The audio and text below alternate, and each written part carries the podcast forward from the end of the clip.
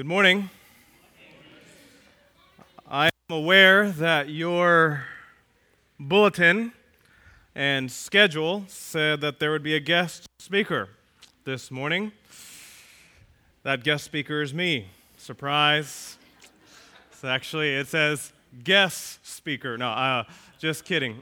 So it is me. We were going to have a guest speaker, but for various reasons that didn't pan out, you will have an extra time to have a guest speaker while I'm on the mainland for 3 weeks in July to August. So there will be many opportunities to hear other brothers proclaim the gospel faithfully. Today we will be looking, taking a special look at motherhood.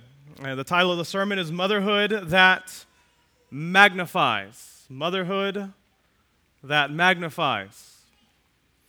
Now, generally, I do not break from the sermon series to give a special Mother's Day sermon. That is not the normative thing to do, but given as I had a break in the schedule already, what more of an appropriate time to break from the sermon of 1 John, our series through that.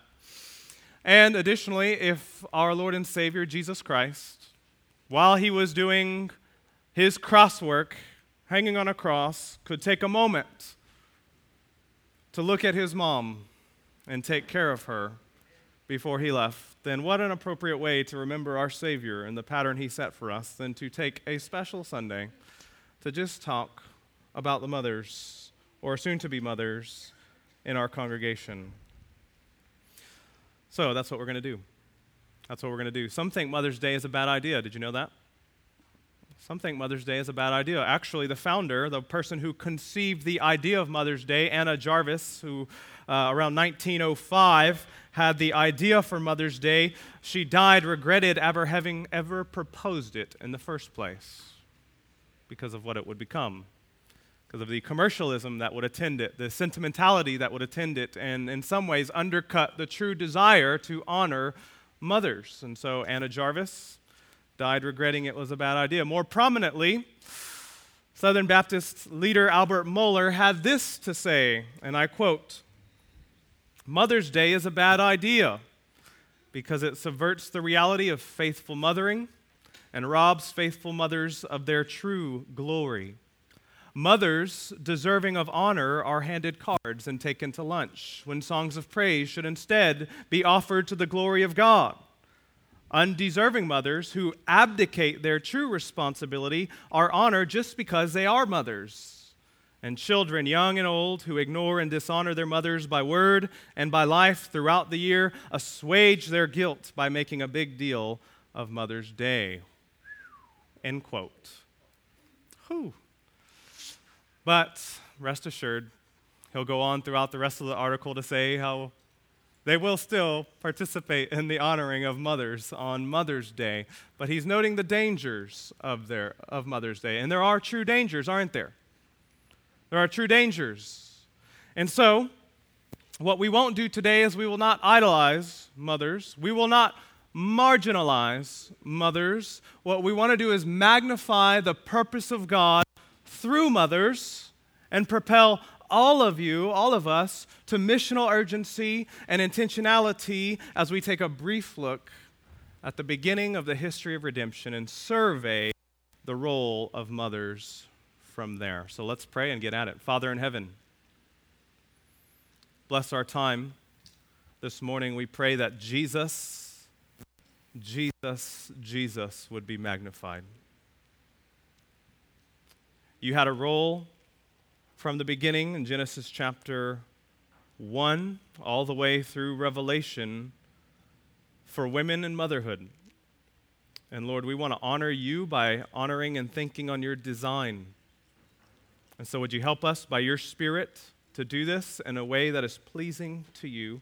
And may you raise up from Kahalui Baptist Church and beyond an army of mothers who are like Timothy's grandmother and mother, like Eunice and Lois, that teach their children the faith and change the world.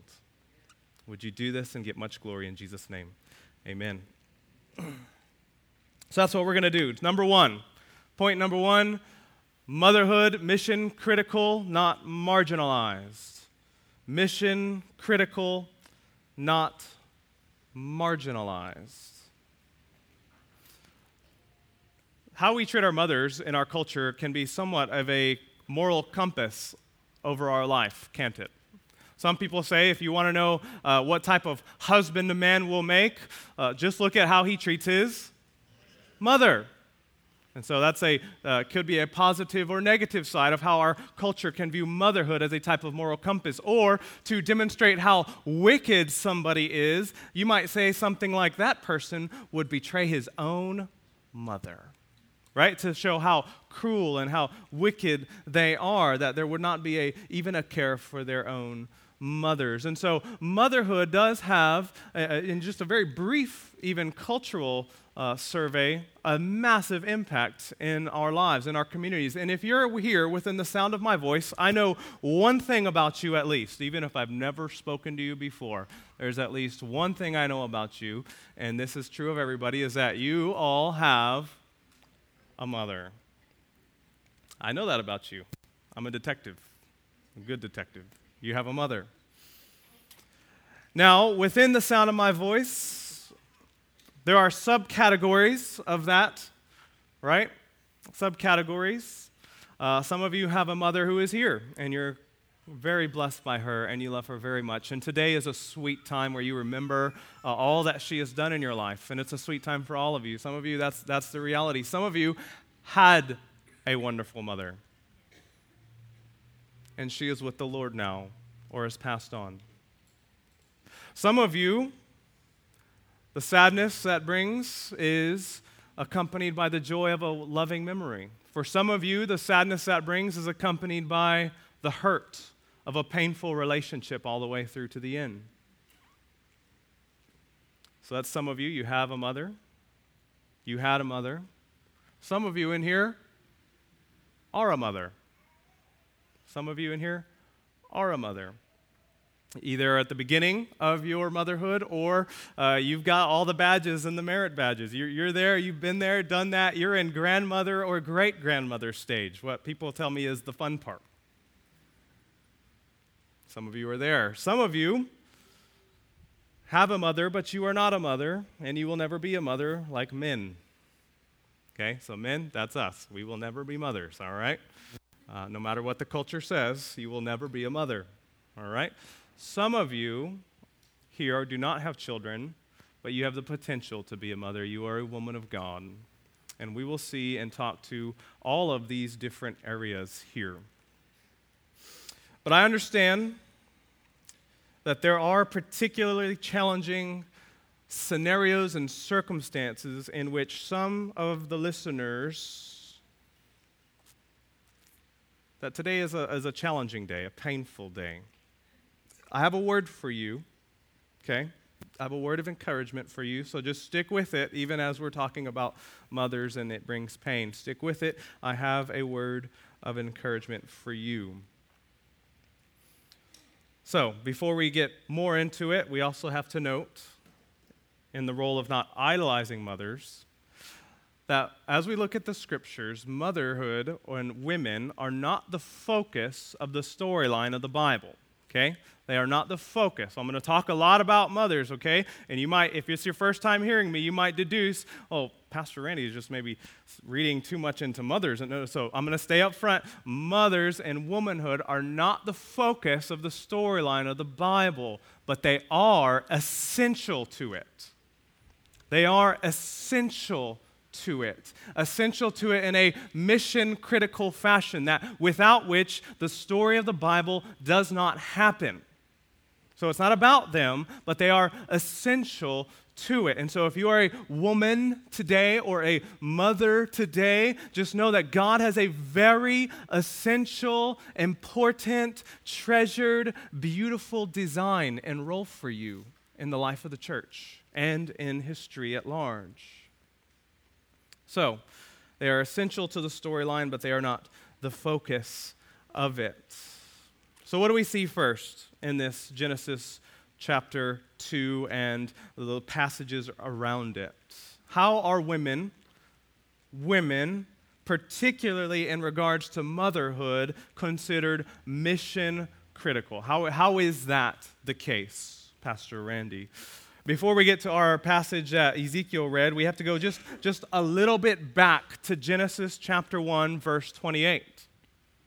Genesis chapter 1. So you remember the beginning of the Bible. In the beginning, God created the heavens and the earth, the most famous line in probably all of the Bible, or one of the most famous openings. And so we have the creation account, the account of creation. We're going to have in summary fashion God's creative works in chapter 1. And then chapter 2 turns over, and it's going to be kind of a honing in on the last chapter, the last verses of chapter 1, which is verses 26, 27, 28, and following. And we get all the nitty-gritty details of how God created man and woman. So that's what we get, that honed in, zoomed in view after the summary, the overview. And what we see in Genesis 1:28 is a creation mandate. This is what it says. And God blessed them. After it says he created man and woman, male and female, in his image he created them. He goes on, and God blessed them, and God said to them, be fruitful and multiply and fill the earth and subdue it and have dominion over the fish of the sea and over the birds of the heavens and over every living thing that moves on the earth. Did you see it? Did you catch it? How women and motherhood are mission critical. Here it is. The first component of the blessing is the call to parenthood. Be fruitful and what? Multiply. Be fruitful and multiply. That's the first component of the creation mandate. What was God's design for Adam and Eve? His design was that they were created in his image and likeness to rule and reign in his place, for his glory over the whole world, that they would multiply with many, many image bearers, and such that the whole planet would be full to the brim, overflowing with these image bearers of God, and the glory of God would cover the earth. That was the plan. And they couldn't do that without parenthood, without being fruitful and multiplying. So in the creation mandate, an essential component we see to how the Bible and how God views women is tied with this unique gift of motherhood and the design of creation. This unique gift of motherhood and the design of creation. And then we get to our passage that Ezekiel read in Genesis 2:18. This is what it said. Then the Lord God said, it is not good that the man should be alone. I will make him a helper fit for him. Supposedly God speaking. I always struggle whenever I'm doing our children's story time with my children and family worship. How do I do God's voice? Is it deep, or is it kind of gentle or booming? You know, so this is just one of those passages that's hard. But here we come, and God says, it is not good for the man, for Adam, to be alone. I'm going to make him a helper fit for him. And then what happens is there's this parade of animals, right? That God brings all the creatures before Adam, and it says after he surveyed all the animals, it sums up that there was not a helper, again, suitable for him. There is nothing like Adam in all of creation, which is to say there is a difference in watching a sunset with your dog and with your wife, isn't there? It's just something different. It's not the same. I love my dog. I love taking her to the beach, but it's just not the same to watch a movie with my 80-pound or 60-pound pit bull. It's not the same. And that's what it's tapping on here. There was not a helper suitable for him. And so verse 21 occurs. We have the very first surgery in the Bible.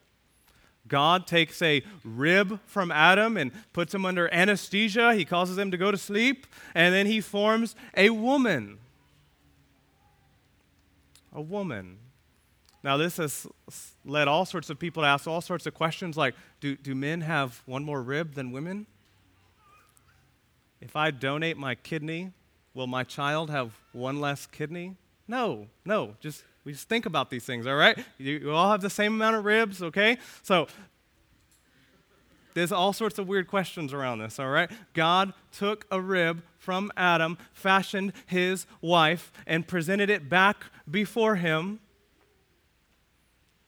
And God and Adam begins to sing. He breaks out in song. There's a very interesting thing that we see is that we don't get her name until chapter 3. All the way through chapter 3, we don't get her name. We don't even get her name in chapter 3. We don't get her name until after the fall, which we'll talk about in a minute. But he just calls her woman, Isa, woman. It's the bone of my bone and flesh of my flesh. And we learn a lot of marriage there. But what we see here and how she was created is that it is totally in a different fashion and manner than the man. The man was formed how? Out of the dust of the ground. The woman was formed from the rib. And so Martin Luther referred to his wife as his rib. And sometimes you'll see us refer to our wives as, this is my rib right here. Here she is. What we learn is that the woman's identity is found in relation to, not apart from, the man. She was designed as a helper suitable for him. We could say she was made to spec. She was custom ordered just for you, not in competition to you, but a complement to you in every way.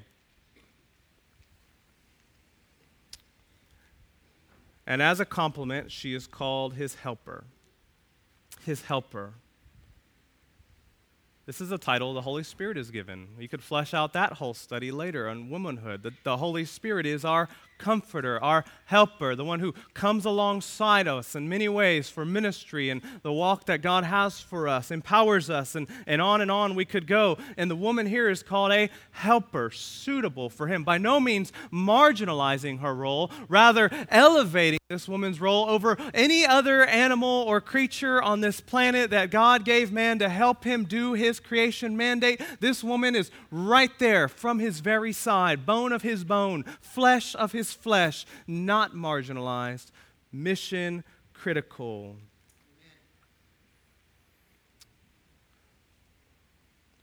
The Great Commission, if we were to leap forward a couple millennia, the Great Commission, we'll get to in another point, is another aspect in which we see this critical component of women and motherhood in the life of the body. Now, Matthew's gospel is not quite as recognizable as John's. In the beginning was the Word, right? John kind of copyrighted that, but Matthew's gospel is just as tied to Genesis as John's. And you see a lot of themes coming up in Matthew's gospel as he picks up the genealogy account. These are the generations of the heavens and the earth, Genesis chapter 2. These are the generations of Adam. These are the generations of, and on it goes, tracing. And Matthew opens up, these are the generations of Jesus Christ, the Son of God, tying all of it back to Genesis. So no surprise that come to the Great Commission, it is a type of recreation mandate. Be fruitful and multiply. Go therefore and make disciples of all nations. Again, women will have an extremely, and do have an extremely important role in the fulfillment of the Great Commission that we'll talk about at the end. So what are some ways practically? So that's, you're all like, yes, amen, women are mission critical, designed by God, a complement to men. What are some ways that our culture tangibly and practically marginalizes womanhood or mothers? What are some ways that we marginalize womanhood or mothers in defiance of God's design and dishonoring his glory and harming our own selves? Let me give you a few. Number one, domestic violence. Domestic violence, the terrible effect of the fall, goes totally against the grain of marriage and parenthood. Domestic violence in all of its forms, whether emotional, verbal, physical, all of them are evil.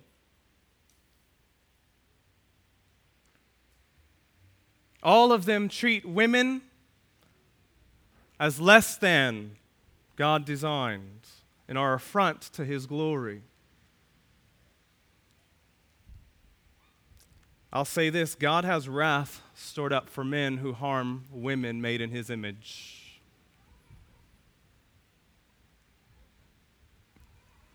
No matter how godly you think you are, if you are harsh, unkind, belittling, or abusive to your wife, God doesn't hear your prayers. 1 Peter 3:18. God will not listen to your cries, though they're with fasting and tears. He doesn't hear you, not while you treat his daughters contemptibly. All forms of abuse are contrary to God's design, condemned by the Scriptures, definitely condemned by this church, and massively marginalize the role of women. Rather than esteeming them, it belittles them and destroys them. Rather than flourishing them, it chokes the life out of them. So domestic violence, that's one way. It's a huge problem in Maui. Number two, another way we marginalize the role of women is downplaying their role as mothers, as if it were less profitable as a career than doing something else. How do we do this? Let me ask you this. If your daughter comes and tells you she wants to grow up and become a homemaker, she just wants to have children and raise children, would you be happy? Or feel like she's wasting her life, her talents, her skills? This is one way our culture marginalizes this unique, wonderful, magical gift of motherhood. Motherhood is a beautiful thing. It is to be honored and esteemed by all who embrace it and encouraged. Number three. Another way we do this by marginalizing mothers is we criticize moms instead of coming alongside them to bear their burdens. We criticize them rather than come alongside them to bear their burdens. It's always, always easier to complain than to contribute in all spheres of life, this included. It's easier to complain than to contribute. They don't have control of their kids. They don't do this. Man, how could they not do this? When in my day, we did things like this. Rather than seeking to know them, love them, come alongside them, let me wash dishes for you, let me bear your burdens for you. By standing at a distance and criticizing them, we marginalize their essential role in the life of our society, of our homes, and of the body of Christ. And I would encourage you, rather than criticize, come alongside. Find ways to love them and shoulder this burden with them. Number four. Oh, sorry, I have one more for that one. How do we marginalize moms by criticizing them? That's how we do it in the church and society. How do we do it in the home? Husbands, when we are overbearing and unthankful to our wives, we marginalize God's design for motherhood. Every time, I'll confess, okay? Confession of Pastor Randy. This is going to be a shock to some of you that I sin, but I do, okay? And I do frequently. So every time, my wife's not in here. If she were, she's helping with nursery. If she were, she'd be saying amen, all right? Every time we have a child and I take over the motherhood duties, Mr. Mom, I suddenly start to do all the things I get irritated at her for doing, like forgetting to turn off the stove or forgetting things in the laundry and leaving them overnight and getting all emotional and frantic. I'm just like, we just want to cry. Suddenly all the things that I get onto her or get irritated at her for, I do whenever I'm the one taking care of the children. It's because I'm unthankful and it is sinful. It's because I marginalize her role rather than esteem it, and it is sinful. And I ought to seek her forgiveness. And I have, and I do. Now I am growing in respect every day. And this is another way husbands can marginalize in the home the role of a mom. Number four.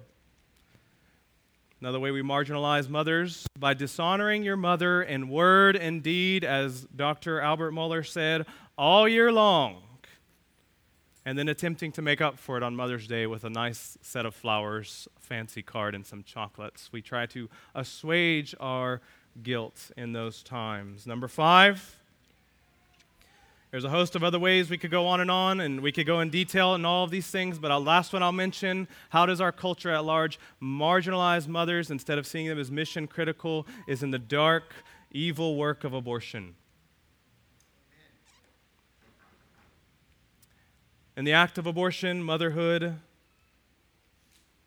instead of bearing and caring for a child, turns against her child and murders them in the womb for any number of reasons. It's not justifiable under any circumstance. We can't call it women's health care and act like it's something that's good. It's evil. There are far better alternatives to abortion. Suffice it to say, this is not the championing of motherhood or children. It's the exact opposite. See, the Bible storyline of the Bible has women who are courageous, who are faithful, who are strong, brave, and at the same time mingled with nurturing, loving care, and kindness. You look at the mothers in Exodus chapters 1-3, mothers who stood in the face of Pharaoh, defied his orders to throw their children into the river, and said, "No, at the cost of our lives, we will not obey Pharaoh." And finding all sorts of ways to protect their children. This is biblical motherhood, strong, courageous, sacrificial, according to God's design. So number 1, motherhood's mission critical. You are designed by God, a helper, a complement to Adam in every way, to help fulfill the creation mandate, to multiply, be fruitful, exercise dominion, all things impossible without women and mothers. Number two, motherhood wrecked by sin, redeemed by Jesus. Wrecked by sin, redeemed by Jesus.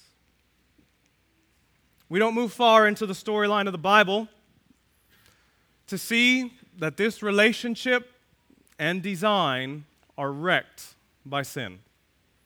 Genesis chapter 1, design. Genesis chapter 2, design unfolded. Genesis chapter 3, total disaster of the design falling apart. In the curse, there are 2 aspects related to the woman's role that are impacted. Her relationship to the man and her bearing of children. In relation to the man, instead of coming alongside as a helper suitable for him, now she aims, or because of sin, to control him. I'm not going to go there, just that's all I'm going to say. Her relationship to childbearing, instead of being accompanied by joy of bringing an image bearer to God, is literally a near-death experience. Pain. And childbearing seems like it just doesn't suffice to account for what women really go through. Yet, amidst all of it, the cursing that is to happen, God speaks mercy into the situation. When immediate death is what the law demands, what justice demands, the woman instead receives this beautiful promise in Genesis 3:15. Check this out. God says, he's speaking to the serpent still at this point, but he starts to talk about the woman. I'm going to put enmity, hatred, between you and the woman, and between your offspring and her offspring. He shall bruise your head, and you shall bruise his heel. What's he saying? One day, the male offspring of the woman would crush the head of the serpent. Another interesting point we see here is that the Bible begins with this promise of a male crushing offspring of a woman, and it ends, Revelation 12, we'll see this, it ends with the depiction of a great dragon trying to devour a woman and her male child. That male child, that offspring, is the focus of the whole Bible. Amen. Who is that? Jesus. Jesus. And this is the promise at the beginning, Genesis 3, that a male offspring, he is going to be born, the offspring of a woman that will crush the head of the serpent.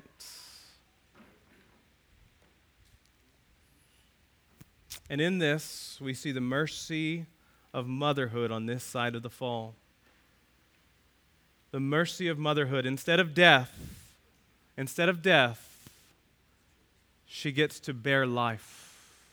To bear life in her womb in such a way that the very disobedience that she fell into, the very thing that she fell into through her design of bearing children would be the very thing that redeems her role and everything else in all of creation when that child is born.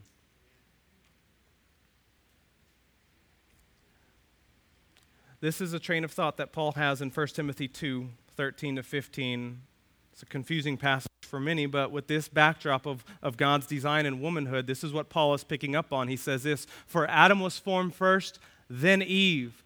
Adam was not deceived, but the woman was deceived and became a transgressor. Yet," here's a confusing part, "she will be saved through childbearing if they continue in faith and love and holiness with self-control." What does that mean?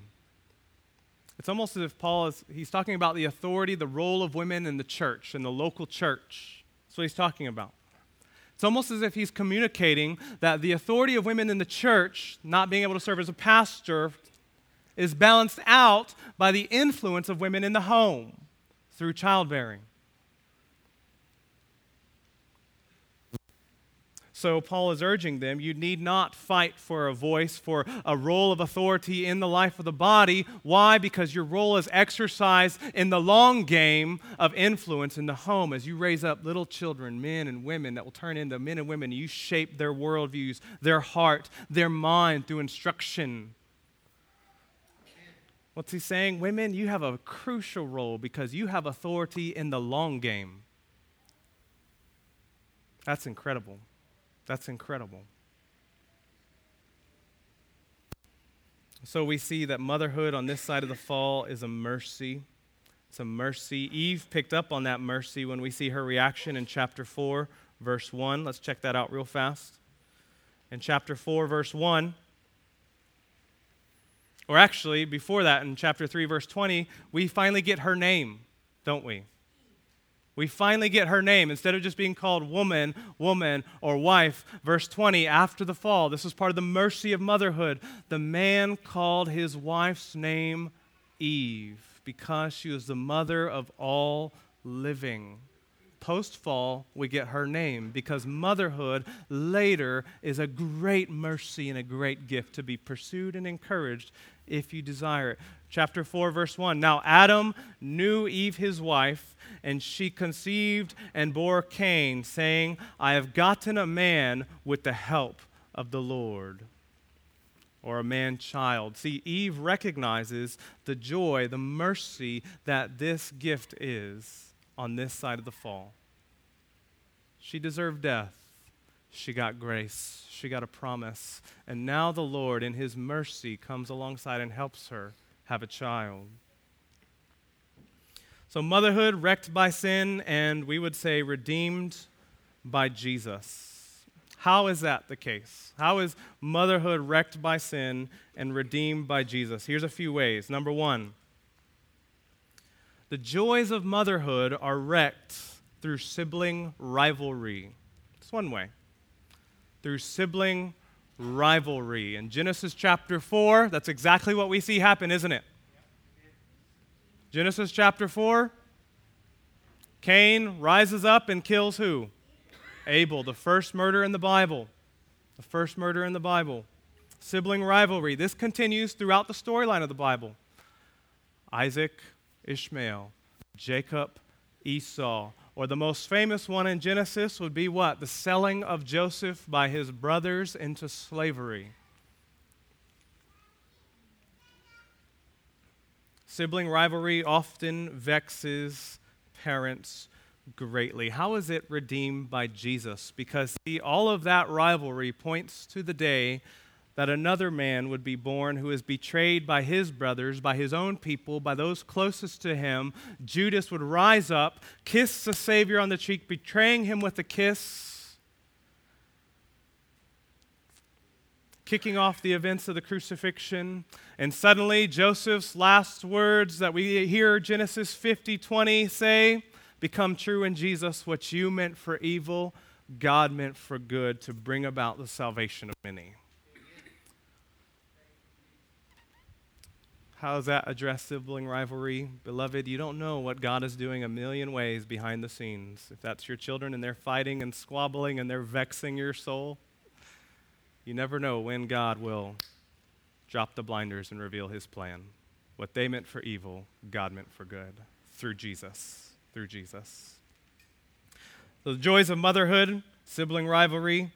Number two, pain and barrenness. The pain of barrenness rears its head in Genesis chapter 12. In Genesis chapter 12, God promises Abraham, I'm going to bless you, I'm going to make your name great, I'm going to multiply you, you're going to father nations, but there's one problem with that promise, isn't there? They're advanced in years, and Sarah has no children. The pain of barrenness rears its head. It's going to do this over and over in the storyline of the Bible. Through the work of Christ on the cross, there are some women who, while they experience the pain of barrenness, through faith in Christ, that pain is redeemed. How? How? Even if you never have a physical child, how can that pain be redeemed? Number one, you could adopt children and so portray the adopting grace of God who adopts those who are his enemies into his family and restores them, gives them a new identity in Christ. Amen. A glorious picture of adoption. They're not, these are my children, these are my adopted children. No, these are all my children. These are my children, truly, legally, in every sense of the word, by adoption. That's one way. Second way is through having spiritual children through the accomplishment of the Great Commission. As you, as a woman, exercise your mandate, your recreation mandates, to be fruitful and multiply and fill the earth with image bearers through Jesus Christ and the proclamation of the gospel, you will have spiritual children, countless, potentially, spiritual children, who in the last day, around the throne of God, they will rise up and call you blessed. It will rise up and call you blessed. So the pain of barrenness can wreck motherhood, but it is redeemed through Jesus. The last way I'll mention today, how has sin distorted motherhood? And how is it redeemed? How do I say this? Because this is a painful one. Let's just say there are mothers who aren't tender, who are not courageous, who are not kind or caring, but instead they're cold, cruel, distant, absent, or abusive to their children. The Bible is not without evil mothers in the storyline. Maacah, 1 Kings 15, she's the queen mother of Abijah, establishes idolatry and wickedness in the land. Jezebel, famous Jezebel, in 1 Kings 16. Athaliah, in 2 Kings 11, she murdered everybody in her own family except for one so she could reign. The Bible's not without its evil mothers, and this can wreak havoc on a child's life. And some of you may struggle with how to honor somebody who has been so unkind to you in many ways, has betrayed you, and you deal with the effects of this the rest of your life. What hope is there for sin's effect on this? There's a few ways. I want to give you a few. The first, don't discount the power of God to change your parents and save them. Amen. Don't give up hope that God, in His timing and in His mercy, at His will, can in a second, even after years of strained relationship and hardship, can change your parents through the gospel and save them and restore everything to make it better than you could have ever imagined. It may be that through your prayers, your consistent prayers, that God saves them. So don't give up hope on the power of God to change them. Number two, what hope does the Bible have? It commands us to love our enemies. So if that's you and motherhood is a painful reality, hear the words of the Scriptures. Love your enemies. Pray for them who persecute you. At the very least, what this means is you have to reject bitterness and fight for a stance of redemptive love towards them. You have to. Now, this doesn't mean that there are no guards against patterns of abuse. That doesn't mean that. It just means you have to have a stance of peace towards them and actively seek reconciliation at any signs of change. Number three, seek ways, creatively brainstorm ways to honor them in obedience to the fifth commandment, to honor your father and your mother, that your days may be long in the land. Remember this, that were it not for God's grace, it could be you. Were it not for God's grace, this could be you. Seek ways to honor them in obedience to the fifth command. That doesn't mean telling a lie about something that's not true. It means look for even the minutest evidence of God's grace towards them. Number four, sometimes the most honoring thing you can do with great wisdom, prayer, having sought counsel, is to confront them in their sin. Call them to repentance from their sin and urge them where to find forgiveness through Jesus. Sometimes the way we honor abusive parents is by labeling their sin and calling it what it is and calling them to repent and find hope and forgiveness in Jesus. With love, truth, gravity, patience, and wisdom to do so. So the hard realities of motherhood, redeemed in every way through Jesus. And point number three, temporary sacrifice, eternal rewards. Temporary sacrifice, eternal rewards. This last one is geared towards those who are moms now. You're in the joys of motherhood, the hardships of motherhood. You're maybe tired and here, or maybe you're not here because they're watching children. This is for you. I want to urge you to press on in your role as women and mothers, to dig deep to see what God is doing in you, to see, take the long game approach, not the day-by-day battles. You have a pivotal role in making disciples in the home and in the church. See, these children, Psalm 127 describes them, will be like arrows in the hand of a warrior. And one day, if you raise them well and you have this unique ability and the influence to do so, if you raise them well, we will launch them out like explosive-tipped arrows into the darkness to make an impact in this world for the glory of God and the advancement of the gospel in all places wherever they go. This is an incredible gift. So what you have when you look at your little child or your big child is an explosive-tipped arrow that you're fashioning, ready to roll for the purposes of God. So when you're in those mundane tasks, washing dishes, doing laundry, changing the 10th diaper that day while you've got to nothing else done, and you feel lonely and painful, remember that your work is mission critical to the work of the church and advancement of the gospel. It truly is a temporary sacrifice for an eternal impact. Where else can you put in the time to impact eternity with certainty? So many people want to change the world and do something that matters, that makes a difference. Having a child, you can guarantee, will impact eternity. Will impact eternity. Treasure that work. Treasure it. And then even as you are a mother doing a great work, I want you to remember this. It is temporary. It is not your ultimate identity. So be on guard against the idol of motherhood. Your ultimate identity is found in Jesus, is found in Christ. You will not be a mother forever. You will be a daughter of God for all eternity.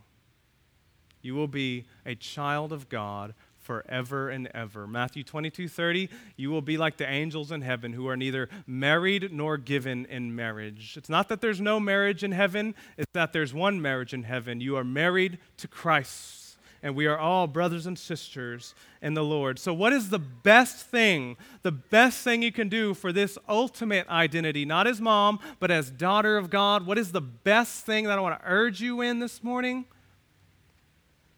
Make your soul happy in God. Be as happy in God as you possibly can for your own soul and the souls of your children who watch you. Fight to be in the Word, to be in prayer, and lead your children to do the same. It is possible to have quiet time even while the decibel around you is high. It is possible. Fight for that time. And husbands, help your wife with it. Help her. Give her that time. So they will fight for it, and you help them with it. Make sure that your wife, the mother of your children, has time in the Word for her soul. Mothers, thank you for all you do. Thank you truly isn't enough. We don't want to marginalize you. We see you here as mission critical. May God be praised for his wisdom in bringing about salvation through the offspring of a woman, Jesus Christ our Lord. Let's pray. Father in heaven,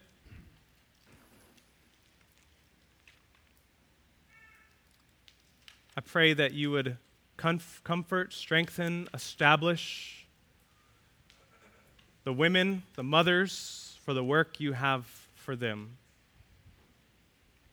May you encourage their souls as they look to you and trust you in whatever circumstances they may find themselves,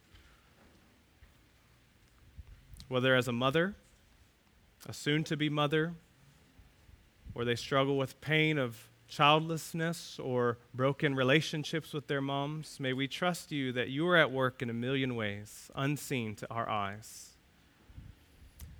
And may your design energize us for the work of the ministry in all facets. May husbands grow in this body in increasing degrees to lead, labor for, and sacrifice their wives for women so that we honor your design and exemplify the gospel. In Jesus' name, amen.